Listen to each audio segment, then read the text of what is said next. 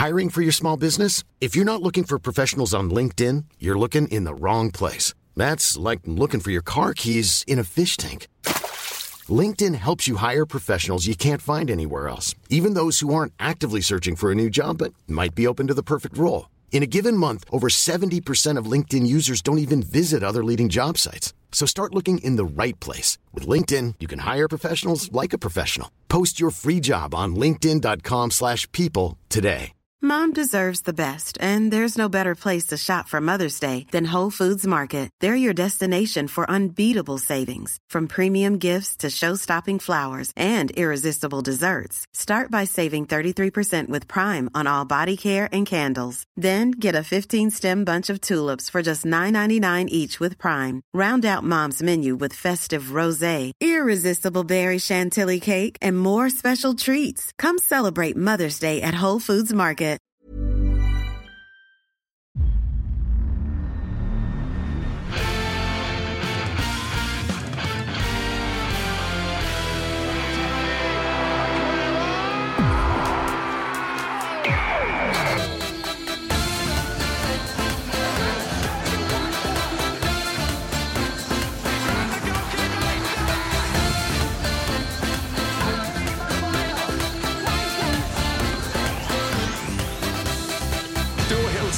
Vi hjärtligt välkomna tillbaka till ett nytt avsnitt av Rule Britannia. Det är måndag den 17 juli. Det är mindre än 48 timmar sedan vi satt här senast, Fabian Jalkemo. Men det händer saker i den brittiska bollen, så det är bara att gasa på.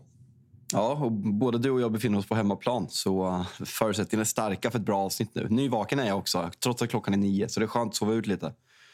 Ja, nej, men det, det, det unnar jag dig. Jag, jag hade gärna sovit lite till, ska sägas. Jag kom hem äh, ganska sent från, från en helg i Budapest som, äh, igår då, som, som avslutades lördag kväll med att jag stod sent in på småtimmarna på en karaokebar och skrek till Sweet Caroline. Och äh, är det något som inte låter hundraprocentigt på rösten idag så, så skyller jag på det helt enkelt. Men jag tycker att så här i semestertid så, så har vi väl lite rätt att göra det också.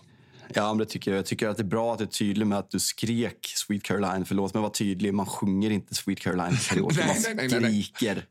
Det, det vore mycket magstarkt av mig att påstå att det, att det sjöngs på den där karaoke, karaoke Finns det, finns det video på det här? Eller? Det hade varit kul att se. Eh, det finns videos, men eh, det, det kommer att kosta för att det ska, det ska synas i offentligheten. Kan jag säga. Men, Starta eh, en Swish-kampanj. Jag lägger upp en Ja. får ni swisha så ska vi komma över den här jävla videon och lägga upp på flödet. Så ja, det blir nog bra för alla. Ja, nej, men så, eh, så, så är det säkert. Vi, eh, vi hade ju en, eh, en jävla trevlig eh, dryg eh, ja, men halvlek, blev det väl, tillsammans med Tobbe i lördags när vi snackade Newcastle. Uh, skönt ändå att få lite men perspektiv. Det, känns, det är ju mer som att andra har pratat om Newcastle i typ 18 månader. Nu, eh, nu var det skönt att få en röst inifrån, så att säga. Ja, men verkligen. Och känslan är att Noah Bachner på något sätt har blivit ansiktet utåt för varenda Newcastle-supporter i hela Sverige. Och eh, Noah har ju tagit ett väldigt starkt ställningstagande eh, emot Saudiarabien, vilket är liksom där folket står. Så det är kul att få ett annars perspektiv. För jag tycker man ser alltså dels alltså, de svenska Newcastle-supporter man har i sitt flöde. Det är inte jättemånga, men de finns. Men kanske framförallt i England att alla är inte som Noah och det är viktigt att ge alla en röst. Eh, så det var jävligt kul att, Eh, att höra Tobbe och eh, han kommer ju återkomma i podden eh, framöver så det ser jag väldigt mycket fram emot. Absolut. Och eh, idag så, så ska vi alldeles strax också ringa upp ytterligare en supporterröst. Det är ju det vi bland annat i alla fall kommer göra väldigt ofta. Och nu har det blivit dags att kanske ändå diskutera det, det mest omskrivna laget det senaste halvåret och det är ju, det är ju Chelsea. Och eh, där finns sannoliken saker att diskutera.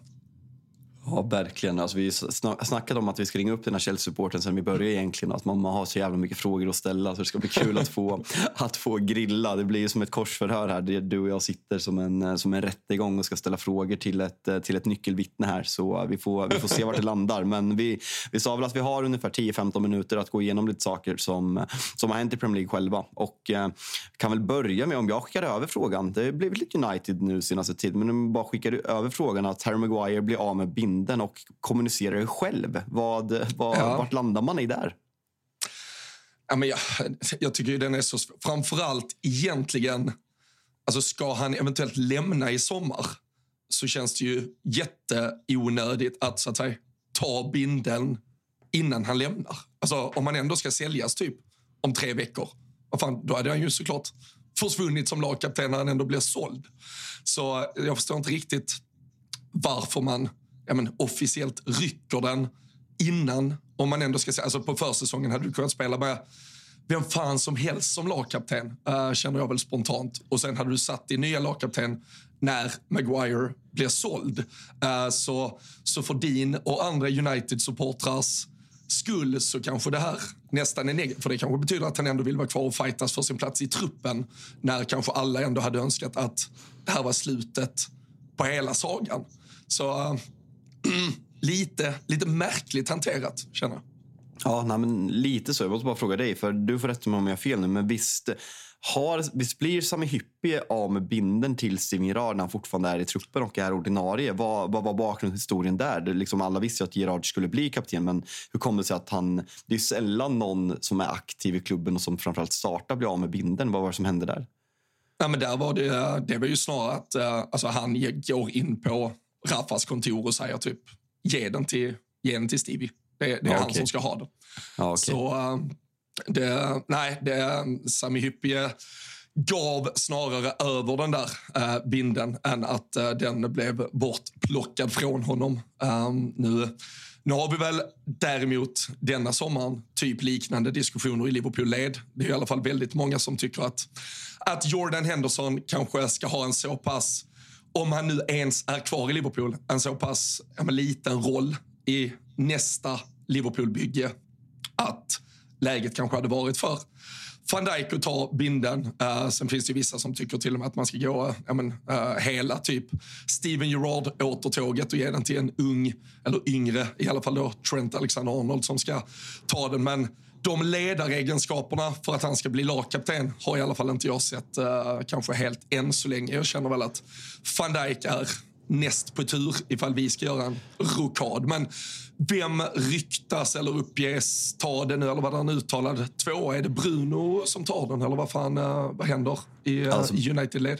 Alltså Bruno hade den ju i stort sett hela förra säsongen så jag kan inte se något annat än att Bruno tar den. Eh, Rafael Varan har den ju första halvlek mot Leeds eh, och sen så är det alltså Robbie Savage son Charlie Savage som har det i andra halvlek av någon, någon anledning när eh, Varan vart, eh, vart utbytt. Men jag, jag har jättesvårt att se att det skulle bli någon annan än Bruno Fernandes och man får inte glömma, jag var ganska positiv till när Harry Maguire fick den här binden. För Ole Gunnar tog över ett, men ett enormt jävla ledarlöst lag. Och det, det, det, kryllar inte av olika alternativ. Eller det kryllade inte. Nu finns det mer naturliga alternativ. Det finns Bruno, det finns Casemiro, det finns Rafael Varane. Det finns även kanske långsiktigt Lisandro Martinez. Det, var, det pratades liksom om, ska David de Gea ha den? Eh, väldigt tystlåten, inte toppenbra engelska, inte jätte ja, men känns inte som en ledare. Och Sen var det Harry Maguire som kom in där som, och gjorde en bra första säsong som kändes som en bra, naturlig ledare. Så ja, jag backade utnämningen av Harry Maguire. Sen var det jättefel, men man får inte glömma och liksom bara håna att,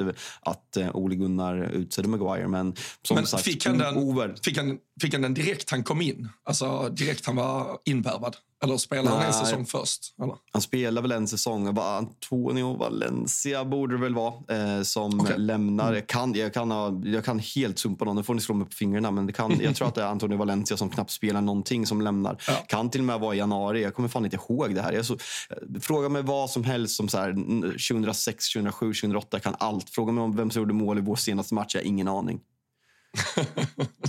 det, det nya supporterskapet där man inte riktigt orkar bry sig. Nej, ver verkligen.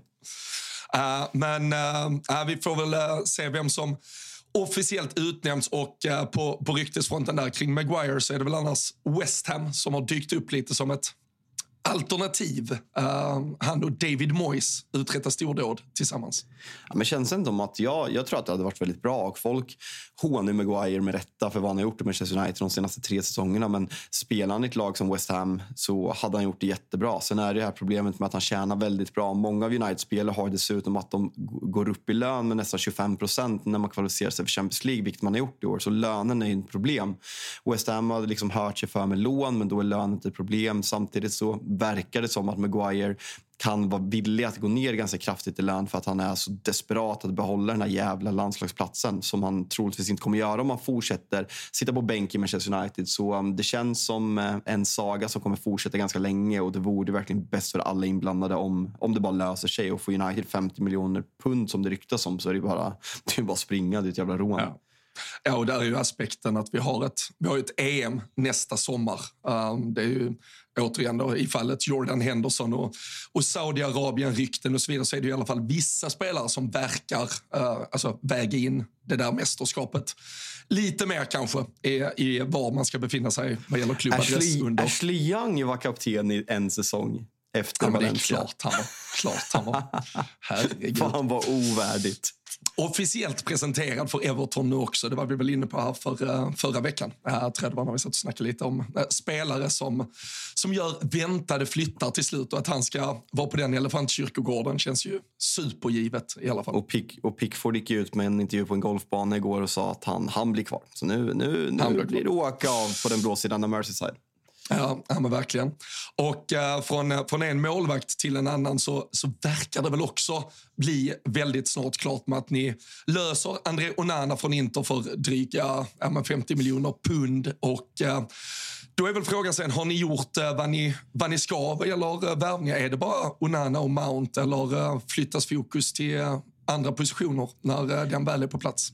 Alltså det, eh, för det första är jag så jävla trött på de här rapporteringarna. Det var det, det Athletic med Laura Whitwell och David Ornstein som skrev igår att nu är det personal terms agreed och sen ska man ha möten och sen kommer Romano ut och säger de ska ha möten nu men det är inga problem för det kommer lösa sig inom de närmsta timmarna. Nu är det det ska ske. Det är nu det ska ske. Inom de närmsta timmarna. Fan sluta. Alltså, det, alltså silly cirkusen den har absolut någonting men de här de, de här, just de här grejerna fan kräks på det. Hur länge har det varit klart med Onana att det bara är en liten, liten summa och lite uppläggningar och lite add-ons och sen ska han vinna Ballon d'Or och Champions League och sen ska de få två miljoner pund till. Fan, skjut mig i huvudet istället. Jag orkar inte. Men eh, det, de hoppas ju att det blir klart för United åker på sin försäsongsläger till USA på onsdag. Eh, De vill att han ska vara med på det här planet. Så det, det kommer att lösa sig. Sen, eh, United måste värva en anfallare. Det kommer skiktas fokus och det kommer kommer skiftas fokus till att sälja spelare för att kunna värva anfallaren. Men vem det blir, det är alldeles så jävla dyra. Jag vet fan inte alltså. Ja, vi, får, eh, vi får väl se där. Eh, sälja, sälja spelare. Du kanske kan få lite tips av eh, vår, vår kära Chelsea-vän här om en liten stund. För de, de har inte gjort mycket mer än att kränga ut eh, spelare den, den här sommaren i alla fall. Men ehm, eh, vi, vi får väl se. Jag, det, jag, jag håller lite med dig. Onana där, eh, den, den sopp, alltså det, det har ju inte heller varit en dragkamp. Alltså det är inte så att det är en annan klubb som är involverad utan det är, det är bara Inter och United som ska lösa det. Och ändå har det tagit en månad av typ förhandlingar dagligen känns det som. Det är en märklig situation. Och speciellt i ett läge där man, ja, jag antar att just sin målvakt vill man ju sätta innan uh, alla förberedelser går igång. Nej, men det blir som liksom domino som bara börjar trilla. För Dean Henderson ska ju av allt vad man tror gå till Nottingham Forest. Så man kan ju inte sälja honom innan man har säkrat Onana. Så det känns som att den övergången kommer få igång andra saker. Då kommer pengar in. Sen kan man börja kika på att sälja Fred. Man kan kika på att sälja Scott McTominay. Man kan kika på att börja sälja Anthony Martial om det finns någon tillräckligt dum i huvudet för att vilja värva honom. Och då kan man kliva på nästa transfer, eh, transfer eh, mål helt enkelt. Så äh, det, det börjar bli dags nu, så vi får se vad som sker. Ja, för uh, hur var det? Nottingham hade bara Keylor Navas på, på lån ja, där under säsongen också. Uh, så de stod egentligen då stod de är helt ute. De hade alltså två inlånade målvakter uh, förra säsongen. Så det, det lär väl vara aktuellt för Nottingham att, att lösa den där uh, målvaktspositionen också. Så det, eh, vi får väl se när brickorna börjar falla. Vi, uh, vi kan väl också bara för att avsluta en återkoppling från, från i lördags konstatera att Fabinho inte, på tal om försäsongsläger. Fick följa med Liverpool till Tyskland här och förberedelserna som, som inleds första matchen mot Karlsruhe Eh, på onsdag. Men eh, Fabinho förhandlar också intensivt med då eh, en Saudi-flytt. Så um, drygt 40 miljoner pund där, det var som någon skrev. Värva honom för ett belopp, använd honom alla hans bästa fotbollsår, vinn exakt allt man kan vinna och sen sälj honom för exakt samma summa. Det är, det är bra eh, ekonomisk hantering, om inte annat i alla fall. Sen kan man tycka att det är rätt eller fel att sälja om man ska få in en ersättare som är likvärdig och vilken kvalitet som finns. Men att eh, Liverpool eventuellt gör en väldigt bra affär med försäljningen av Fabinho, det, det får man väl faktiskt ge dem i så fall. Nej, Nej, men verkligen jättebra. Han har varit helt fenomenal. Han hade en liten lång startsträcka. Första halvåret minns jag att det inte riktigt slog, men sen har det varit en av världens bästa defensiva mittfältare. Eh, sen så kom ju egentligen förra säsongens eh, plattinsats från ingenstans. Sen ska man komma ihåg att han blev bättre de sista ja, men tre, fyra månaderna. Men eh, känslan är att piken är nådd och att Liverpool är ganska bra i att eh, ersätta den här rollen. Sen om det kanske blir, som jag var inne på, att det kan vara tufft att liksom få att allt ska klicka. Om det blir ett helt nytt mittfält med Soboslaj, McAllister och om man går för Lavi eller vem man går för att få in tre stycken spelare som ska klicka direkt och man ska utmana City och Arsenal. Jag har personligen svårt att se det, men eh, jag tror att det är en väldigt bra strategi långsiktigt att eh, slussa ut de här spelarna som, som närmar sig 30 och Liverpool har gjort det väldigt bra. Man hade Salah, Mané, Firmino, man hade Thiago, Henderson, Fabinho, Vinaldum. Nu har man slussat ut alla de här som har närmat sig 30 och till och med passerat 30 och det är bara Salah kvar eh, som läget ser ut nu när man startar den här säsongen. Och det har gått jävligt snyggt till på egentligen två och en halv säsong när man har börjat slussa ut de här. Och eh, det är ett väldigt ungt och spännande lag framöver som jag tror Klopp kommer kunna göra väldigt eh, fina saker med. Ja, det ska bli, eh, det ska bli kul att uh, följa. Men det är ju samma där, alltså de här jävla utdragna affärerna och diskussionerna och eh, kontraktsbitar eh, som ska på plats. Bara, bara få det gjort. Uh, jag vill bara se den trupp vi ska ha och sen tar man det därifrån. Det är riktigt, som du säger, alltså silly, någon minimal charm finns det kanske, men uh, hade man bara fått trycka på en knapp, snabbsimulera och eh, få sin trupp färdig och klar så hade jag nog eh, fan hellre tagit det. Jag, jag känner inte att jag helt orkar alla diskussioner och debatter kring allting. Nej, jag känner väldigt mycket samma sak. Ja. Eh, ska vi göra så att vi presenterar vår eh, nya Chelsea-vän och ringer upp honom? Du, det ska vi göra alldeles, alldeles strax. Vi ska bara, innan vi ringer upp eh, Daniel, säga att vi är sponsrade av ATG och eh, framåt så kommer vi komma med speltips i form av eh, säsongsspel inför här när vi går igenom alla lagen, men eh, sen också tripplar och eh, givetvis system i Big Nine när säsongen är igång. Eh, går man redan nu in på atg.se Tutto så kan man ju säga Tuttosvenskan, pumpa ut sina speltips där allsvenskan pumpar på hela sommaren och eh, sen så kommer ju eh, Olen och Wilbach såklart med massa heta Europatips också när ligorna drar igång. Men eh, man ska såklart alltid spela ansvarsfullt. Man ska vara minst 18 år fyllda och eh, skulle man ha problem med spelande då finns stödlinjen.se. Men eh, som du sa Fabbe, nu är det dags att ringa upp vår, eh, vår tjej. Jag vet inte, ska vi låta han presentera sig själv lite närmare kanske istället? Och så tar vi bara en bump här. Ja, men då är det dags att eh, åtminstone ställa frågorna kring det här Chelsea som vi undrar så mycket kring. Och så får vi väl se hur många svar vi får. Men eh, vi är väldigt glada för att ha med oss äntligen Chelsea-supportern Daniel Joannou. Eller uttalar jag det där efternamnet helt åt helvete fel kanske?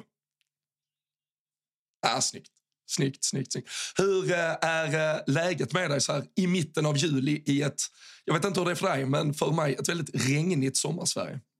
Ja, nej, men det är väl samma här. Vi eh, bor väl inte allt för långt ifrån varandra. Jag spelar in från Höganäs kommun och det har varit blött den sista tiden. Nu har jag haft den stora turen att vara lite uppåt i landet och tajmat in lite soldagar som tur är. Så att jag är på min andra semestervecka och vi var en sväng upp i Värmland i en sommarstuga där och hade det gött. Men eh, mellanlandar nu här hemma i Skåne och, och fått smaka på en, den blöta svenska sommaren som du är inne på. Va? Men eh, utöver det så är det bra. Ja, men eh, superhärligt. Och eh, hur, eh, hur mår man som eh, Chelsea-supporter i mitten av sommarens transferfönster? Det är ganska bra ändå tycker jag. Efter en eh, hyfsat turbulent första säsong med eh, nytt ägandeskap och, och eh, ganska så eh, luddig struktur kring saker och ting så tycker jag att saker och ting börjar bena upp sig ganska ordentligt nu va? Och, och ser fram emot nästa säsong. Det, det kan ju inte gå så mycket sämre i alla fall. Nej.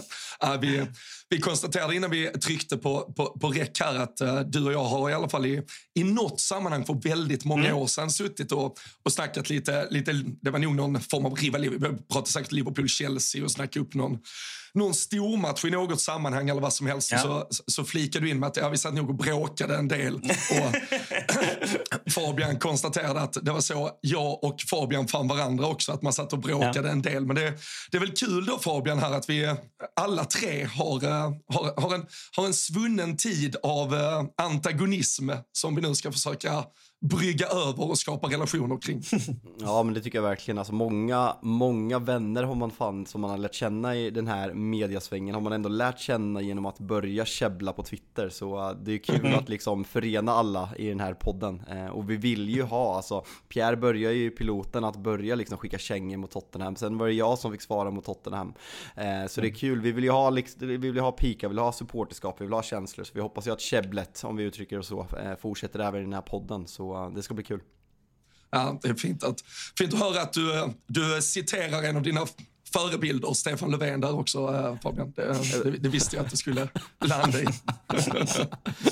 det var Men, äh, Ja, precis. Men äh, Daniel, kan du äh, berätta lite om ditt äh, support? Jag vet ju att du har varit väldigt du är aktiv på många sätt mm. vis, eller, och har varit vet jag. Men hur, hur har supporterskapet kommit och i vilka uttryck och former har du bedrivit supporterskapet de senaste åren? Mm. Ja, men det började ju sent 90-tal när man engagerade sig i fotboll. Jag har alltid varit en fotbollskille, liksom, men, men flackade runt lite mellan lag och så. Va? Men sen så 98 så kom Chelsea till min hemstad Helsingborg, där jag bodde då. Eh, och som 13-åring fick jag lite autografer utanför ett eh, hotell när, när Chelsea mötte HIF i cupvinnarcupen, som det hette på den tiden. Eh, och därefter, där föddes det liksom ett korn och därefter har kärleken, kärleken växt sig starkare och man har blivit mer och mer engagerad. Och så sen då i början av 00-talet så började man resa och, och hela den här liksom, jag spolar fram lite grann nu, svenska fansvågen, där var jag rätt snabbt på bollen också och har Eh, haft eh, ansvaret för hemsidan där. Och, de sista åren så är jag även ordförande i CSS, då, alltså Chelsea Supporters Sweden, eh, med allt vad det innebär. Och nu håller jag på att närma mig 40 men har varit över ja, jag, kan inte, jag har tappat räkningen, men väldigt många gånger. Och, och, det, var, det var ett tag, eh, jag var i England eh, var och varannan månad kändes det som. Sen så blev man förälder och, och eh, under den precis småbarnstiden där var det rätt skönt också att kunna resa iväg och ha lite egen tid. Jag har rest mycket ensam i England och varit på mycket bortamatcher och så också. Nu här de sista åren så har jag tagit ett steg tillbaka och det har blivit mycket hemmamatcher igen. Va? För att jag har en ny era i livet där jag har involverat barnen i mitt resande. Va? Och, uh, min dotter är 12 år nu uh, och, min son är 8. Och Stella har varit med mig fem gånger tror jag och John såg sin andra match nu i, i våras. Det har ju varit lite, vi skulle ha åkt förra året men då var det sanktioner, vi kanske kommer in på det. Ja, lite sådana hinder har varit längs vägen. Men Ja, mycket, mycket resande, mycket eh, glädje på nära håll, eh, mycket engagemang. Eh, jag, jag, skriver väl kanske inte riktigt lika mycket längre eh, på Svenska fans som jag hade velat, men eh, å andra sidan så har jag ett, eh, en hel gäng av duktiga, eh, engagerade kollegor som, som alla eh, är med och, och, och driver den svenska Chelsea-supporterföreningen framåt. Så att det är rätt skönt också att kunna har tagit ett steg tillbaka där va, och kunnat fokusera på lite mer övergripande saker. Men eh, ja, i det stora hela, jag har väl en liknande roll som, som ni har i era respektive lag skulle jag säga. Alltså, är med lite och petar lite överallt. Vi driver ju också en podd, eh, Chelsea-podden, eh, som har ett stort följar, eh, följarantal och som numera drivs av Patrik Petko men som startades upp av mig då. Men det, det, är också under vår flagg så att säga. Så det finns lite förgreningar här och där som man ansvarar för och som man eh, ser till att vårda och allting då under Chelseas flagg och, och, med de utmaningarna det, det har inneburit, kanske i synnerhet den sista säsongen, det vet ni om att jag har gjort en grej av att alltid engagera mig och försöka engagera mig ännu mer när det går dåligt. Eh, men det är svårt att engagera andra. Eh, eh, det är mycket lättare när man har vunnit Champions League och så vidare. Men, men det har varit en utmanande period för, för Chelseas del som ni såklart känner till. Men ja, lite kort om mig, högt och lågt, vitt och brett. Fan, jag kommer ihåg det där nu på tal om att det är roligt eller att man engagerar sig mer när det går dåligt. Jag kommer ihåg när David Moyes tog över Manchester United och eh, det, mm. det, var, jag var liksom, vi var dåliga för första gången i mitt liv. Jag åkte på nio matcher den säsongen och det var så jävla mm. kul att liksom åka till Sunderland och torska och liksom mm. stå och sjunga att uh, come, come, on, come on David Moyes play like Fergus boys och liksom sen, sen yeah. var det inte så jävla mm. kul i längden när det gått liksom tio år nu men just den säsongen, det var, det var kul att vara dåligt. Jag, jag vill bara mm. fråga gällande det här du säger med svenska fans och hela, hela, hela mm. grejen med, eh, med Chelsea. Hur, eh, hur ser Chelsea-communityt ut nu? För alltså, Chelsea, om vi hårdrar det, Chelsea har en mycket större historia än Manchester City, men det var ju verkligen att du, du har säkert fått frågan när började du hålla på Chelsea mm. tusen mm. gånger för att folk vill liksom mm. ställa det här testet. Var det före Roman eller var det efter Roman? Ja, hur, mm. eh, hur, hur skulle du säga att det har gått framåt i, i Chelsea-communityt? För jag ser på Twitter att liksom communityt blir större och större. Är det, är det, är det mycket mer Chelsea-supportrar idag i Sverige än vad det var för tio år sedan om vi bara säger så? Eh, det är mer Chelsea-supportrar idag i Sverige än vad det var eh, i början av eh, 00-talet eller i slutet av 90-talet när jag började engagera mig. Men det har ändå inte fått den här eh, explosionsartade effekten som eh, jag tycker att Citys följare... Nu har inte jag statistik här, bara en känsla som jag beskriver, men jag tycker nu att Citys följare har ju exploderat fullständigt den sista fem sex åren. Chelsea har ju, eh, även om man är väldigt, har varit väldigt framgångsrika den sista 20-årsperioden, så har man haft sina dippar också, vilket kanske gjort att kidsen lite grann eh, fallit av eh, med tiden. Och vi är absolut inte lika stora som eh, era eh, respektive supportergrupperingar är och vi har ingen som, som jobbar och får lön eh, i vår supporterförening, utan alla eh, gör det ideellt, vilket också gör att vi liksom headhuntar inte folk eh, till oss på det sättet. Men Ja, jag skulle bedöma det som absolut större och den största uppsvingen skulle jag väl kunna säga kom där i början av 10-talet när man vann Champions League för första gången och man hade stora um ska man säga, posterboys som kidsen kunde haka upp sig på. Va? Eh, just då var det ju Drogba som sedermera lämnade. Sen så eh, byggde man vidare och fick in Eden Hazard som var mycket liksom flärd kring det. Uh, och i, i, där vi står och trampar just nu så är, ser man ju mycket kids springa runt med Mbappés och Haalands och, och, och, den biten. Och riktigt några sådana uh, flaggskepp har vi inte riktigt i klubben nu. Jag tror att det kan ha en liten bidragande orsak till det också. Så att uh, följarantalet har absolut uh, växt till sig men vi är absolut inte på samma nivå som många andra engelska lag. Ja, men det, var, det var exakt det jag skulle uh, flika in med där också. Jag tror när jag tittar, jag, jag är fotbollstränare för ett gäng mm. nioåringar och då är det ju, mm. alltså Håland, tröjan, mm. Den, mm. den ser du ju en handfull av varje träning. Mm. Ja. Sen att det, om det kommer omsättas i supporterskap till Manchester City, mm. det är jag inte så säker på just jag tror vi, vi har att göra med en, med en helt ny generation om vi säger, mm. fotbollskonsumenter yeah. som också ska förhålla sig till Saudiarabien-pengar yes. och spelare som kommer att eh, gå och lämna och komma eh, på ett helt annat sätt kanske. Um, och där, där tror jag det handlar mycket om att bygga det som du ideellt gör och som många andra gör, bygga ett mm. community för mm. supporterskap och, mm. och inte mm. för spelare längre. För det, jag Nej. tror inte vi kan, vi kommer inte kunna hålla eh, supportrar på grund av en eller två eller tre spelare längre. Nej. Utan det måste vara något större. Måste vara att mm. vår vara en del av supporterträffar, att få åka mm. tillsammans till Precis. England eller något annat. Och det, mm. det är viktigt att, uh, att folk runt omkring fortsätter bygga det uh, där ute, ja. tror jag. Och exakt som du är inne på, vad är det man vill egentligen med supporterskara? Vill man nödvändigtvis vara störst eller vill man, alltså som Chelsea har ju ofta blivit eh, kritiserade för att ha rätt så eh, sval inramning på hemmamatcher. Men jäklar vad bortastödet blir hyllat var man än åker i England. Och det är en sån stolthet som man själv har, tar med sig lite grann. Vad vill man ha de här kidsen som springer runt i Haaland-tröjor eller vara sjukt stora i arabvärlden eller eh, i, i Kina eller vad det än kan vara. Eh, Ja, det finns väl kanske en stolthet i det också. Va? Och jag tror att Chelsea med dess nya ägare kommer eh, exploatera de marknaderna mer och mer. Det är en uttänkt strategi och här finns det mycket mer att göra. Men jag själv har alltid tyckt det varit lite charmigt med Chelsea just att man har haft kvar en väldigt stark följarkärna, en väldigt engagerad eh, skara supportrar eh, som ändå står för vissa värderingar och, och Eh, det har alltid varit en liten trygghet i mig. Sen behöver man inte vara liksom störst, eh, bäst och vackrast utifrån vissa parametrar alltid. Utan ja, man kan vila i det och det tycker jag är lite kul.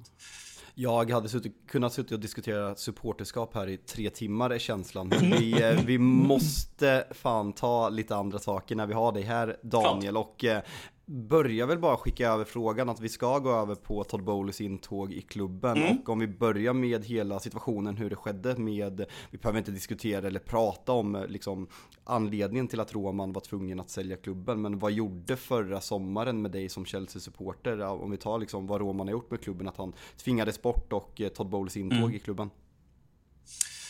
Uh som Chelsea-supporter så blir man prövad utifrån en rad olika parametrar och så var ju, det satt ju sig såklart på sin spets förra säsongen också. Ehm, och eh, i och med intåget och kanske framförallt den våren där, där det blev väldigt mycket vad jag skulle vilja beskriva som lite obefogat hat också. Ett tag kändes det nästan som att det var Chelsea som hade invaderat Ryssland och eh, liksom inte Eh, eller förlåt, Chelsea som hade invaderat Ukraina och, och man, man, fick liksom nä, nästan bära hundhuvudet för, för hela Ryssland. Och det, det blev lite synd. Jag fattar ju såklart vad sanktioner innebär och så, va? Men, men det blev en sån jäkla shitstorm mot Chelsea och eh, man glömde helt bort vad liksom Roman Abramovic med hans positiva och negativa egenskaper såklart, men eh, att han har gjort väldigt mycket bra för, för Chelsea och för, för fotboll generellt också. Det är de två sakerna tycker jag ändå man, man måste hålla isär lite grann. Va? Men med det sagt så var det en väldigt prövande tid. Eh, ja, som ni säkert kommer ihåg Robin också. Jag ser att du vill släppas in här. Mm.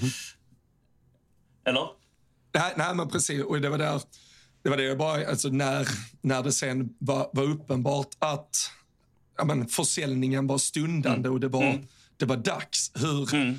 Mm. Hur, hur, hur, mycket kände ni Chelsea-supportrar att eh, hade ni en, en tydlig bild av Todd Bowley och, och vad han eventuellt kom in. Alltså han har ju, mm. Jag kan ju sitta utanför och bara känna, shit, här, här kommer någon li, liten halvclown som har mm. överraskat oss och varit mm. lite ja, men på sitt mm. lite då extrema vis. Han pratade om att mm. vi skulle vinna med 3-0 i Madrid och det skulle spelas ja. 4-4-3 och, det, och allt med. Men vilken, mm. vilken bild av honom hade ni i övertagandet?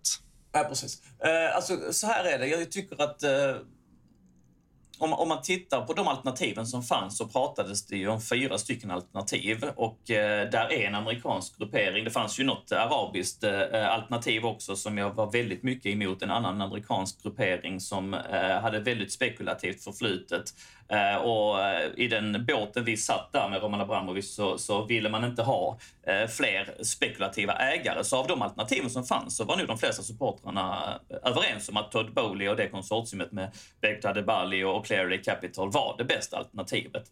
Och så sen så tycker jag helt ärligt att vi är rätt snabba här i Sverige, eh, och det har vi från England, att eh, clownförklara amerikaner. Har vi inte det? Alltså när de kommer in i, i Premier League. Alltså, nej, det, det, är ju lite så va.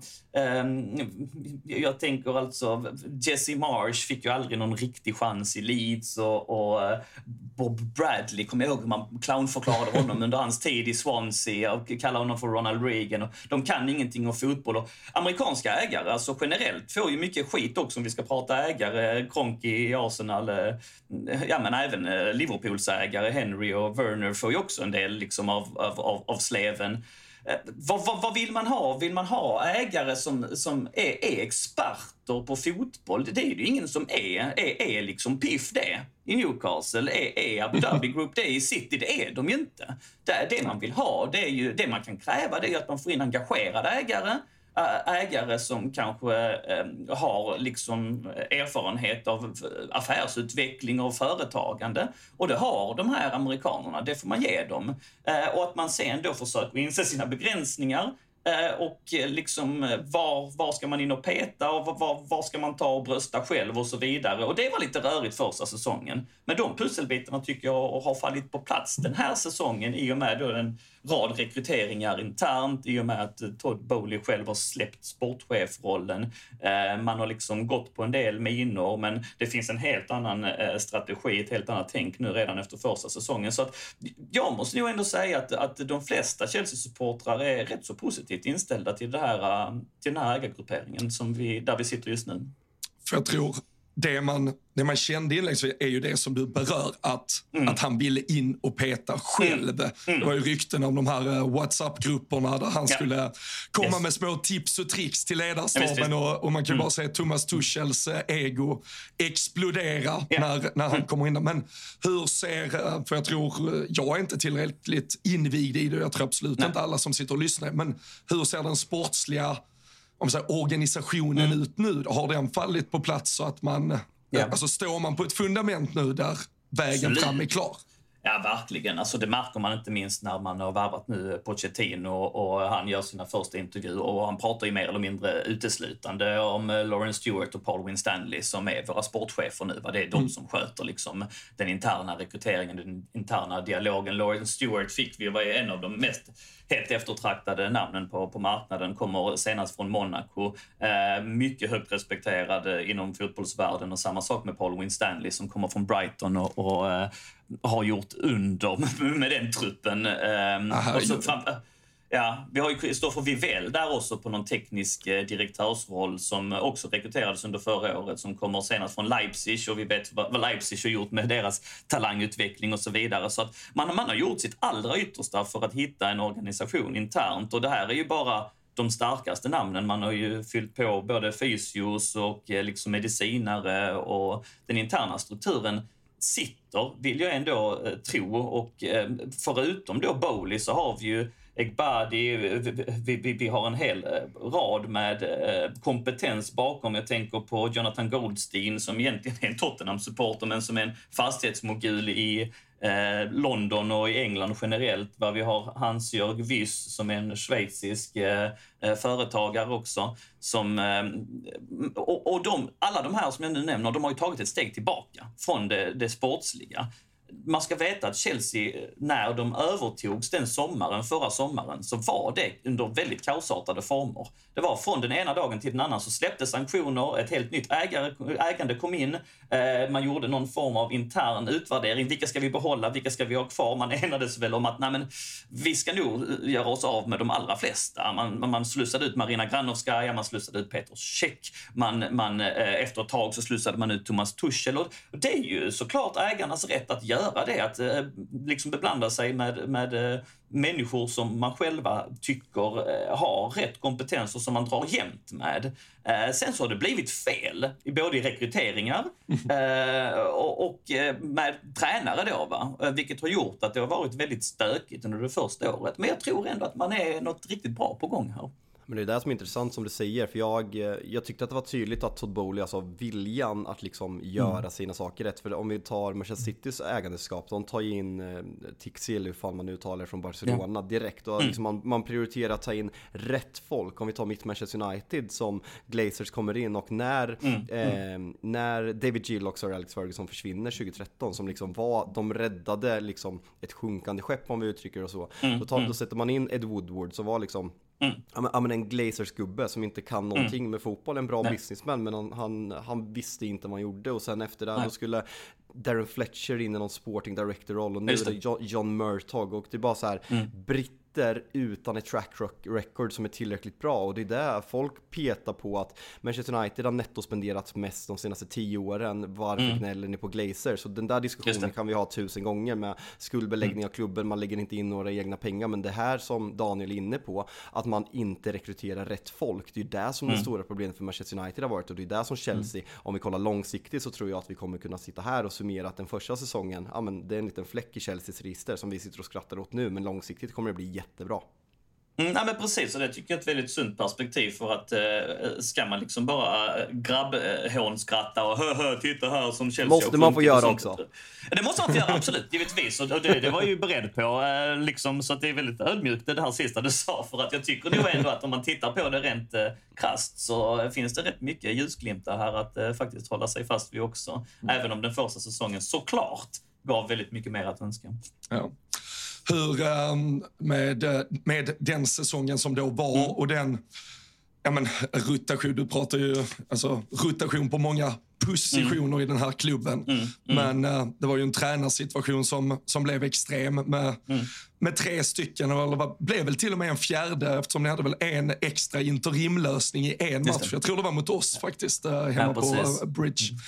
Men, men ja, har, man, har man kunnat kan man lämna det bara bakom sig och, och känna att nu är, det, nu är vi på ett, ett, ett nytt vitt papper och uh, allt det som var, det fick vara. Är det något mm. av är det något av besluten kring de här tränarna du känner var mer rätt eller fel? Alltså, eller Nej. blir det ändå summan av kardemumman att allting nu landar i bästa möjliga utfall? Att ni står med en helt ny tränare i mm. Pochettino inför den här mm. säsongen? Mm.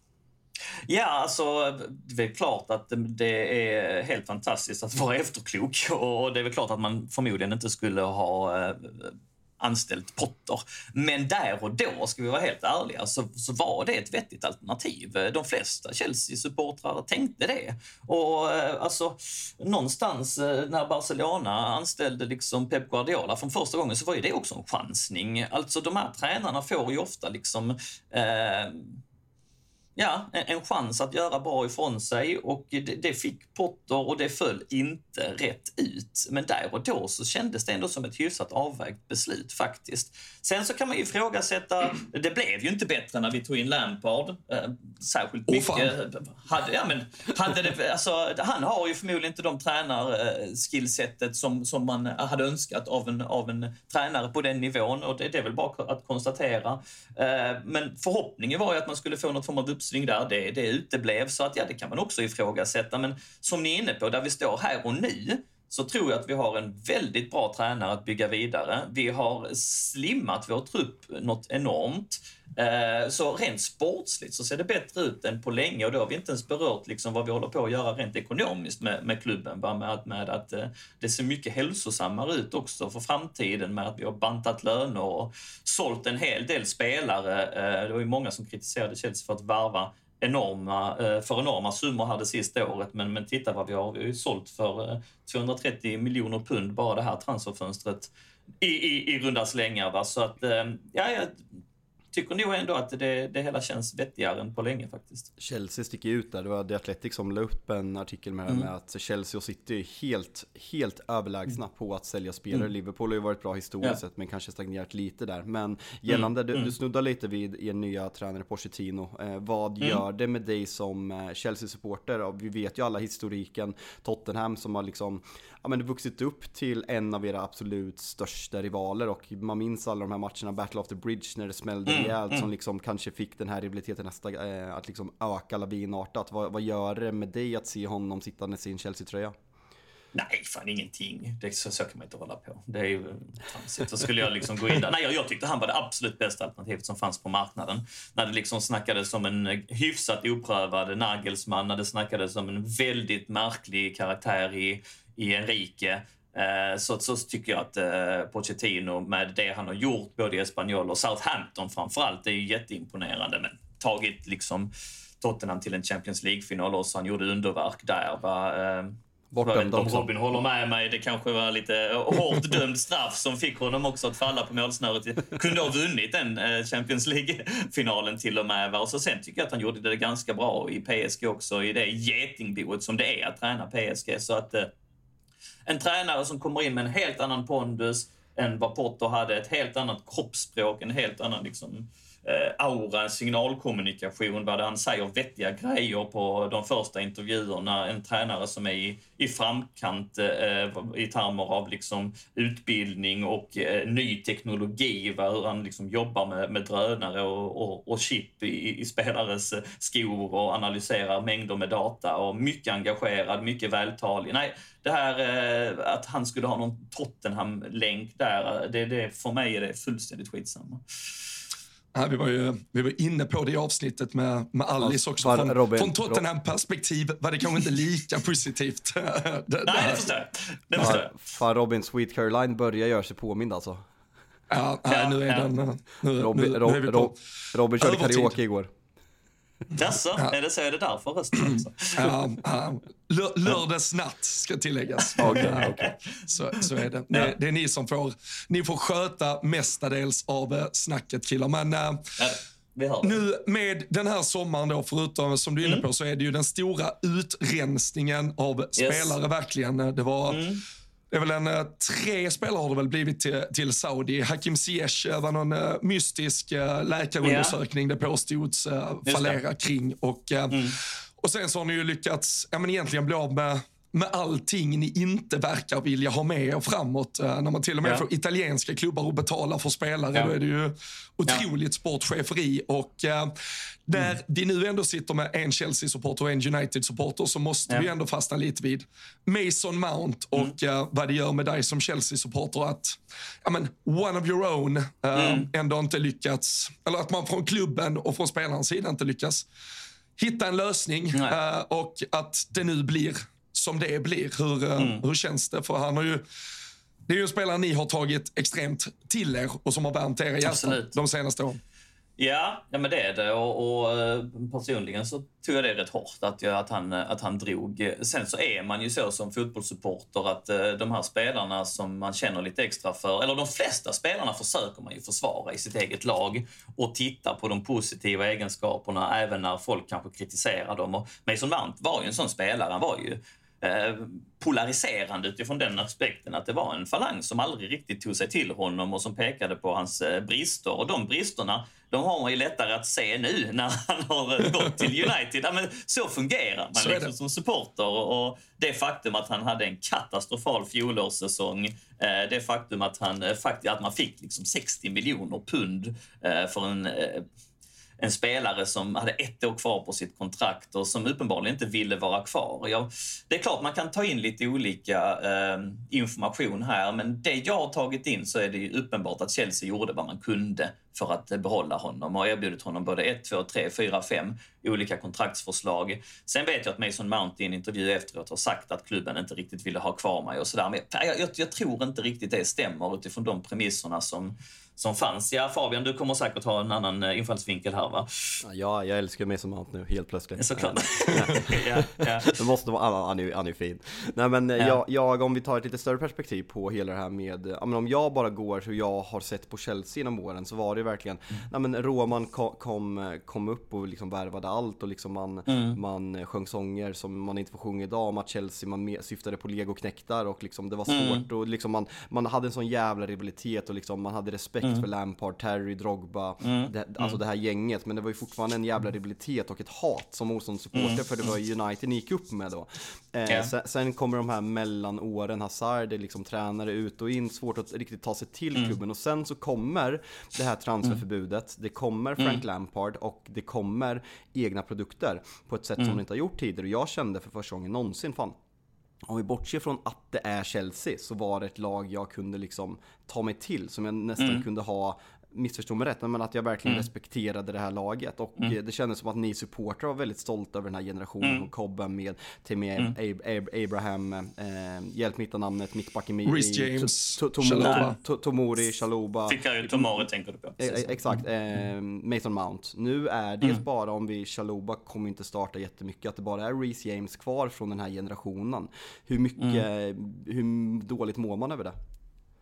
Uh, alltså, du, du, du har poänger i det du säger, men sen så har du inte riktigt rätt tycker jag. Om vi bara liksom tar vid där du avslutade så har vi ju fortfarande, liksom, du nämner James och Chaloba, men vi har ju fortfarande Conor Gallagher från samma generation som är mer eller mindre en, en startspelare. Vi har Amando Broja som fick säsongen fullständigt förstörd förra året på grund av en skada, men som kommer vara eh, en, en, spelare i år och, och, och, räkna med. Gjorde det skitbra på lån till Southampton eh, säsongen innan. Vi har eh, Lewis Hall på uppgång som Eh, gjorde en squad-roll förra året. Va? Så de här spelarna du nämner, Tammy Abraham, Fikayo Tomori, de var ju aldrig nyckelspelare. Ja, kanske Tammy Abraham, men det är samma där. Var han bra nog för ett Chelsea som med titelambitioner? Han har ju inte riktigt rosat marknaden i, i Italien nu. Jag tror han gjorde sex eller sju mål förra säsongen.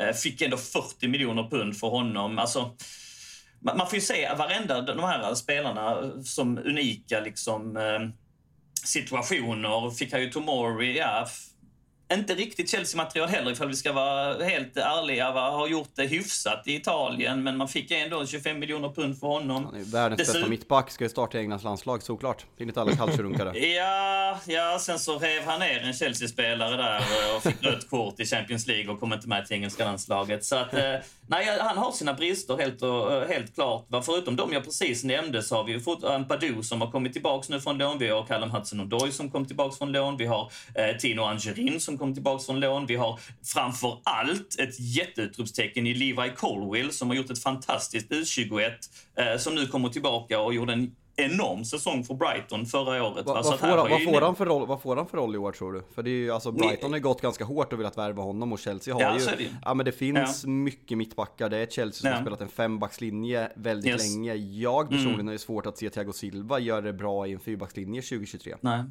Nej, det har jag också. Så att jag tror att eh, man får ju pratas eh, först och främst. Och han har ju, eh, om man skulle komma tillbaka i truppen idag för att han har fått lite ledighet efter U21 och så. Va? Så att eh, man sitter på ett kontrakt som jag tror sträcker sig två år fram, så det är klart att man vill förlänga med honom. Men där har vi ju Robins eh, röda lag också som sitter och rycker också. Så att det är klart att det är en enorm talang som kommer att ha alternativ efter det, den sommaren och det fjolåret som, som han har gjort. Va? Men ja, som lite motvikt till det du säger, att, att vi skulle vara liksom ett lag helt fullt av nya liksom legoknäckta. Det stämmer inte riktigt. Vi har fortfarande liksom en kärna av, av engelska unga produkter som vi fortfarande kan vara väldigt stolta över och som jag tror kommer vara, ha roller i, i, i Chelsea framöver eh, på ett sätt som man också har haft tidigare. Men det, det, du säger stämmer ju. Det du säger innan stämmer ju väldigt bra för att vi hade ju ett glapp där på 00-talet fram till 2015 skulle jag vilja säga, där vi inte fostrade något överhuvudtaget. Det var ju liksom John Terry som hade gått stegen.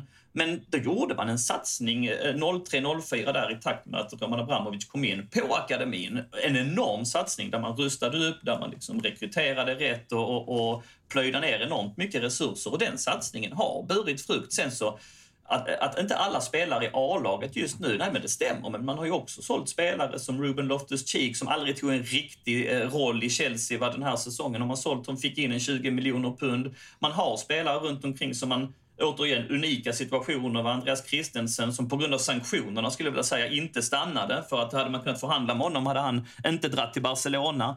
Så att eh, eh man har från 15 och framåt så har man ändå en fungerande akademi och det är klart att det är, det är en stolthet i sig och det tror jag också kommer leva vidare eh, framöver. Måste ställa en snabb fråga. Du var inne på Loftus Cheek. Hur, eh, hur ser mm. du på, på honom? För jag, jag, jag, ser det som helt otroligt hur högt vissa Chelsea-supportrar håller honom ja. och hur man envisas med att det är typ världens största talang genom tiderna. För han ja. kanske haft, ja det var någon hälsena där, men vad fan. Nej. det kändes nej, verkligen nej, som den, den, första som kom fram och därför, nej men han är mm. så jävla bra och man ser, ja, ja men Stefan Riddervall går längst fram i ledet och bara älskar mm. honom och tycker han är så jävla bra. Vad fan, kom igen. Nej nej, nej, men det är som du säger. Han blev mycket hypad för han var en av de första. Han är ju en halv generation över de vi nyss jämnade. Han är ändå 27 år idag liksom och eh, hade aldrig riktigt den höjden i sig skulle jag vilja säga. Så att, att han har varit en rotationsspelare i detta Chelsea de sista åren, det tycker jag har varit lite av hans max i, i sin karriär och att uh, han går vidare. Det är liksom inga sura miner över det. Att man dessutom fick liksom, ja, 15-20 miljoner pund för honom, det är smått fantastiskt. Fan, vi har hittat en vettig Chelsea-support supporter Robin. Vad är det här? Nej, nej det, är, det är helt otroligt. Jag sitter bara och tar, jag försöker smälta det i lugn och ro. Men ja. Eh, jag såg väl på tal om det att uh, Ethan Ampadu är väl er uh, Alltså, den, den längst, eh, längst trogna Chelsea-spelaren nu, mm. sett eh, mm. till kontraktslängd och så vidare. Det, ja, Så är det. det, det det är, det är, fina tider. Han har väl bara spenderat de senaste tre åren i Italien. Eller två i alla fall. Ja, i alla fall lite två. Han blev Spezia förra året. Va? Och, eh, så Venezia in i dess också. Just det, stämmer ja. Så, ja, uh, nej, uh, Ja, men Levi Colwill kan ni mm. sälja till Liverpool varje dag ja. ifall ni känner ja, att det, ni behöver eh, behov av att fylla på den där uh, mm. kassan som, som du sa, som redan då är inne på 230 miljoner pund ungefär. Och uh, näst på tur att gå lär väl vara Lukaku också, för där, där mm. följer ju soppan hela tiden. Jag, jag och mm. Fabian pratade lite innan vi, vi kopplade in dig att äh, men, det här ja, silly snacket och surret och diskussionerna, det är kanske inget man idag är lika förtjust i. Men eh, soppan kring Lukaku verkar ju bara fortsätta. Och mm. eh, Inter, eh, där ska det väl vara dött lopp helt ja. nu. Och det senaste är väl istället då att man riktar sig till Juventus och försöker mm. eventuellt då göra någon form av bytesaffär inklusive pengar med ja. eh, Dusan Blahovic. Hur, mm. Hur ser du? För det man känner kanske utifrån det är ju att ni ändå saknar en tydlig nia. Mm. Och man, man, har ju, man hade ju egentligen kanske trott att Porsche skulle ge Lukaku någon chans att mm. bevisa mm. sig. Men det, det verkar väl ha skurit sig så mycket så att den, den vägen framåt finns inte. Hur, hur ser du på er ja, men, nummer nio-situation inför mm. säsongen?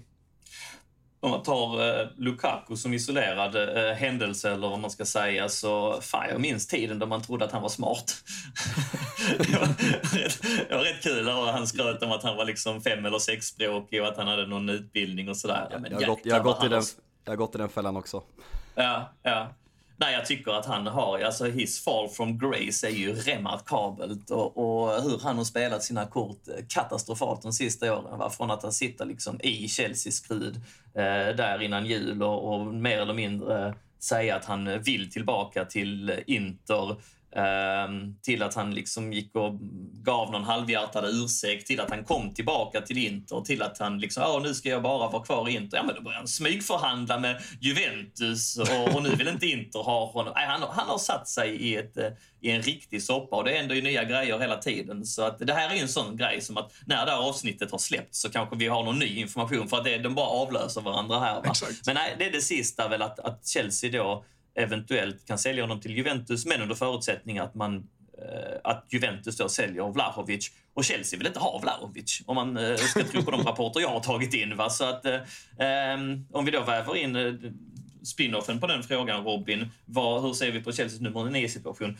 Vi har just nu två stycken nummer 9 i klubben som är renodlade anfallare. Och det är Armando, Armando Broja och så är det då alltså Nicholas Jackson som vi nu eh, nyligen tog in från eh, eh Villarreal. Precis. Och eh, de eh, det är ju inte någon mördande konkurrenssituation så här på förhand. Det är klart vi har en Koko också, men han är ju inte riktigt den här uh, superstrikern. Så det är rätt många... Vart, om vi tar ett sidospår, jag tänkte fråga om honom mm. lite senare, men vart, mm. vilken position ser du honom, hur ser du mm. i Chelsea? Alltså jag är ju, jag vet inte om, om, om, ni känner igen er i detta, men jag tror att jag är som er här. Att jag konsumerar väldigt mycket Chelsea och jag konsumerar väldigt mycket Premier League. Men sen har inte jag tillräckligt mycket timmar på dygnet för att hålla koll på alla andra ligor. Så att jag vet faktiskt inte. Min, min, min information om, om en eh, kommer ju från andrahandskällor, liksom Youtube-klipp. Jag har inte sett någon hel match med honom ifall jag ska vara helt ärlig. Däremot så har jag snackat med vår gemensamma vän Kevin Bad och jag själv intervjuade honom också eh, i samband med att övergången blev offentlig eh, i en artikel som vi la ut på Svenska fans. Och eh, då, baserat på de uppgifterna så kommer han liksom spela som en trekvartista, liksom nummer 10-roll, släpande, kanske från en kant också, men inte som en renodlad striker.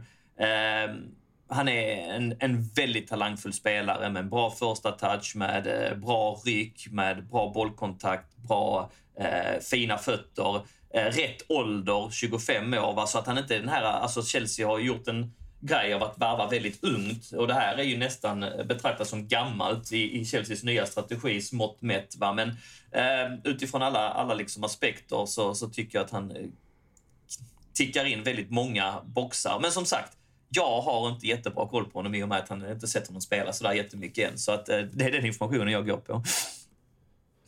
Ja, det blir uh, spännande att se hur han passar. Men uh, tror du det är andra affärer in, för det, ni kan inte sälja mycket mer nu i alla fall. Det är Lukaku-soppan ska väl lösa sig. Ja, ja, Colwell som du är inne på. Caicedo kommer väl komma. Caicedo tror jag också. Det ryktas mycket här att den här veckan kan bli avgörande för att få in eh, Caicedo, precis som ni säger. Um, och på innermittfältet behöver vi lite förstärkning, även om vi har ett väldigt talangfullt innermittfält. Men kan inte bortse heller från att vi har skeppat iväg både Jorginho, Matteo Kovacic och, och, eh, och det som finns bredvid. Och Kanté, precis. Ja, ja exakt. Även om Kanté, man, man har inte räknat honom som nyckelspelare nej. de sista säsongerna på grund av alla, alla hans skador. Men nej, han, han har bara spelat mot Liverpool varje ja. jävla gång. Ja, ja, skadad skadad sju månader så kommer han alltid på måndagen så här. Kanté faces, eh, liksom. han är, han är in contention att vara redo på lördag. Det är, ja, det är helt sinnessjukt. Man har tajmat in det, ja faktiskt. Ja. Nej, alltså, vi har ju ett starkt innermittfält eh, om man tittar på rent talang. Va? Vi har ju André Santos då, som är en fantastisk U20-spelare för Brasilien. Eh, väldigt hypad, som jag tror väldigt mycket på. Vi har Cesar Cas eller, eh, Cassidei, precis, eh, som har gjort det väldigt bra för italienska U21-landslaget. Eh, vi har ju Chukwumeka som, som eh, säkert kan ta en squadroll. Vi har framförallt då eh, Conor Gallagher eh, som alla kan spela bredvid Enzo Fernandes. Men ja, där hade vi behövt lite mer tyngd och där tror jag Caicedo eh, kommer komma in. Du, eh, du återkommer ju ganska ofta till att det finns mycket eh, faktiskt mm. underifrån och mm. talangfulla mm. spelare som man mm. nog hoppas mycket på. Och mm. sådär. Mm. Samtidigt så har vi varit inne på hur mycket ni faktiskt spenderade på spelare i, men, i januari förra mm. sommaren. Vad, eh, vad har man som Chelsea-supporter för förväntningar? För det finns ju en aspekt där du kan peka på miljardvärvningar och att ni borde vara typ titelutmanare igen. Ja. Mm. Men du återkommer samtidigt till en, en ung trupp, en mm. ny tränare. Mm. mm. Vad, vad har du för förväntningar på Chelsea när vi går in i kommande säsong? Mm. Jag har ganska höga förväntningar då, måste jag säga. Jag tycker att det är fullständigt orealistiskt att man ska utmana om titeln, speciellt när Manchester City är så jävla bra som, som de är. Men ja, ni kanske skrattar åt mig just nu, men jag tror att Chelsea om vi ska titta på våra tre lag. Så jag vet om att grabbargumentet, hö-hö-argumentet, ni kom tvåa och vi kom eh, champion, alltså så.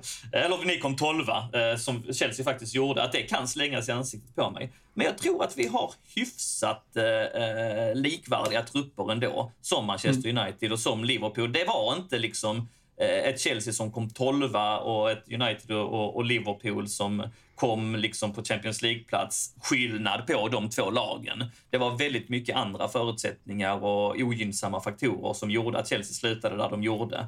Är det fortfarande ett Chelsea som liksom har en stor vinnarkultur i sig. Det är fortfarande Chelsea som för två år sedan vann Champions League, som för ett och ett halvt år sedan vann eh, VM för klubblag. Eh, det är fortfarande en, en stomme av spelare som finns kvar, som har varit... Det är mycket nytt, absolut, men vi har fortfarande eh, liksom bra eh, fanbärare i Thiago Silva, eh, som har varit där flera säsonger nu, i Reece James, som jag tror kan bli nästa lagkapten för Chelsea. Vi har Ben Chilwell som gör sin fjärde säsong. Vi har Kepa som gör sin eh, sjätte eller sjunde säsong. Här finns rätt mycket. Att det är ändå en bra plattform att spinna vidare på. Så att, eh, jag tycker att, att eh, en realistisk målsättning ska vara att givetvis ska vi ut i Champions League igen. Eh, Topp fyra. Eh, förhoppningsvis gå lite långt i de interna kupperna nu när vi inte har något Europaspel, vilket också kommer vara en gynnsam faktor. Så att eh, det är väl där någonstans det, det ligger skulle jag tro. Men det där är intressant för alltså, kollar man på laget, alltså ett centralt mittfält med Enzo Fernandes och Moise Caicedo, Mud, Mudryk som mm. liksom, ja, men, mm. det var ju en tokflopp yeah. men vi vet ju alla vad han kan. Man, yeah. man såg yeah. om, inte, om, om, om, inte de första kvarten mot James Milner, bästa, bästa, bästa kvarten i Premier Leagues historia. Och sen Fofana som man också spenderar väldigt mycket pengar på, så det finns ju. Och sen, ja men du nämner våra klubbar, jag tycker inte alls du är fel ute där att, att Chelseas trupp är likvärdig om man får träff på alla de här sakerna. Och sen på något sätt vet jag inte om det är Arsenal-hybrisen på Twitter, men Arsenal har ju målats upp som den solklara tvåan nu och folk måste yeah. fan sätta sig i båten helt ärligt yes. talat. Skulle jag yeah. tippa Premier League, ja, jag kanske skulle ha Arsenal tvåa, men Arsenal kan lika gärna sluta mm. femma. Folk måste yeah. sluta tro att Arsenal är Manchester City. Nej, precis. Jag håller med dig. Jag tog en liten titt på, på oddsen här och City som ni säger, de är ju självklara favoriter. Sen är det Arsenal är tvåa, Liverpool trea, Manchester United fyra och Chelsea femma. Mm. Så, eh, så det är ju inte helt... Det, det, är lite absolut ändå en eh, nivåskillnad på Chelsea där. Liverpool och United ligger ganska lika, eh, oddsmässigt i alla fall, på att komma mm. topp fyra. Men, mm. eh, men som du säger, det är ju det, är ju snarare, det var ju förra året som man underprestade. Det är inte så att tolfte plats är Chelseas nya Nej. och att Nej. komma topp 10 skulle vara en överprestation helt Nej. plötsligt. Det, vi ska nog inte måla fullständig fan på väggen. Daniel sitter skitnöjd här i Rule Britannia i maj för att man slutar topp 10. Ja, precis. Ja, exakt. Ja, nej, det kommer nog inte hända. Ehm, så att det var jäklar vad vi höll med varandra. Det var ju mycket trevligt att spela in podd på det här sättet. Ja, men det säsong, säsongen har inte börjat än, det är därför. Nej, exakt. Precis, det är lätt Sen står vi där i premiären mot varandra, Daniel. Då ska du få ta skit på Twitter, vet du. Då kör vi. Ja, ja, men vad tror du, får jag bolla över den till er? Om vi börjar med dig Robin. Vad, vad, vad, tror du? Jag menar Liverpool har ju varit rätt så tyst det där transferfönstret också. Jürgen Klopp för första gången lite kritiserad både internt och externt efter fjolårssäsongen. Vad, vad, är rimliga förväntningar på Liverpool i år? Nej, men det är ju att man alltså, återgår till att vara ett såklart, alltså, givet topp fyra-lag. Och sen mm. som du är inne på, det handlar ju om att ligga i slagläge bakom ett Manchester City. Det, det är mm. så jag ser alltså det, det, mm. det vi har gjort Alltså det året vi vinner ligan så har ju faktiskt City en, en ändå lite sämre säsong. Sen kommer vi ju ändå på otroliga poängnivåer. Men de här mm. två andra... City, vi... City vilket fan nisch i den säsongen, låt oss vara ärliga. Vi, tar ändå 99 poäng, så jag tror vi kanske hade löst det ändå. Och det. Eh, det kommer ju lite pandemi och skit emellan. Just men, det, ni, men, ni, ja, just det, ni men, vann men, utan men, publik. Ja. Ja, men uh, mot Chelsea, de var på plats på Anfield och fick se oss lyfta den i alla fall, så de, uh, de var där.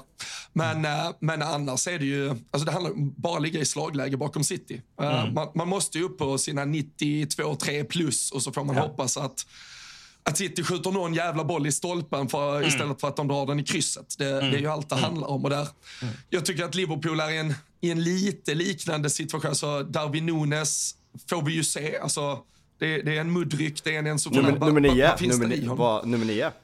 Ny nummer nio, uh, Luis mm. Diaz. Ny nummer sju. Uh, mm. Vi har fått in en, en åtta och en tia. Så vi, mm. vi är ju på Cody Gakpo som kommer i januari som fortfarande inte har alltså, satt, satt det mm. fullständiga avtrycket som, som alla hoppas. Och uh, sen ska det ju antagligen då med tanke på att vi, vi kan stå i en situation med två, tre ytterligare mittfältare ut så ska två, tre mm. ytterligare in. Och Sen har ju jag däremot varit väldigt tydlig med i andra sammanhang att jag tycker den här mittbackspositionen, vi har pratat väldigt mycket Levi Colwill i mm. LFC-podden. Där vi surrar bara Liverpool. Och mm. Jag tycker den nästan är viktigare. För i en, i en situation där vi nog ska trycka upp Trent mycket mer från den där högerbackspositionen upp i uh, mittfältsposition så kommer ju vi ha en mer ja, men, ja, men, ofta då kanske stående trebackslinje om vi mm, bara mm. leker med siffrorna. Och där, där skulle ju Colwell kunna både vara en av mittbackarna men också vara ett alternativ till Andy Robertson när du vill trycka in den där trebacken lite. Mm. Så men det kommer inte hända, så eh, gifta inte för mycket med den drömmen nu Robin. ja, jag, jag gifter mig med den tills det går i uh, officiellt kras i alla fall. Ja, ja, ja. Uh, så, är det. så är det. Men uh, med, med det så har vi väl uh, nått lite vägs ände här Fabian. Det, det var en jävla ytterligare trevlig gäst vi lyckades få in. Jag vet, inte, jag vet inte hur fan bra vi gör det, men det är ett fint sportcheferi för det är bra gäster varje gång nu här tycker jag. Ja men det tycker jag verkligen och det är kul att man bygger upp en liten vänskaplig relation här inför säsongen och sen ska man ringa upp och prata upp matcher och kanske framförallt, ja men söndagsmatch Liverpool United och sen så kör vi på Visslan, det, det är sånt jag ser fram emot. Så det, det var någon som skrev ja. mellan dig och mig, fan, jättebra podcast men fan, ni, jag vill ha lite mer hets. Jag bara, oroa dig inte, det kommer, jag lovar, nu, ja. jag lovar. Det kommer. Keep your friends close and your enemies closer. det är väl det vi får får gå ut på helt enkelt. Men ja. äh, stort tack Daniel för att du var med. Um, har man uh, mer intresse av Chelsea så finns det ju som sagt på, på alla era kanaler att man mm. kan eh, konsumera mycket mer Chelsea. Så det rekommenderar vi alla att göra. Så välkomnar vi dig tillbaka när det finns uh, lite mer uh, hets att lyfta upp helt enkelt. Men nu, nu vet man i alla fall förutsättningarna för var Chelsea står. Och till alla som har lyssnat, tack för att ni har framförallt stått ut med min lite slitna Sweet Caroline-röst. Och vi uppskattar alltid att ni sprider våra avsnitt, att ni eh, likar och gillar och eh, tar del av det vi publicerar. Vi finns ju som sagt i Tuttolive-flödet där poddar finns på Twitter och Instagram kan ni vara med och eh, snacka ner avsnitten och komma med egna tankar, kommentarer, tipsa in på andra bra gäster som vi kan få in i, eh, ja, men i de här avsnitten. Så, ja, men så kommer vi ju höras Fabian om bara några jävla dagar igen för det, det går undan här ute. Ja, vi kör på torsdag och då befinner jag mig på Sardinien så jag ska, det blir jobbigt, får se om jag får till det. Kom ihåg att det är alkoholförbud eftersom det är värmebölja där nere, så ta det lugnt. det blir nykter podd, jag lovar. Ja, ja, men det är bra. Stort tack Daniel, stort tack alla som har lyssnat. Vi hörs snart igen.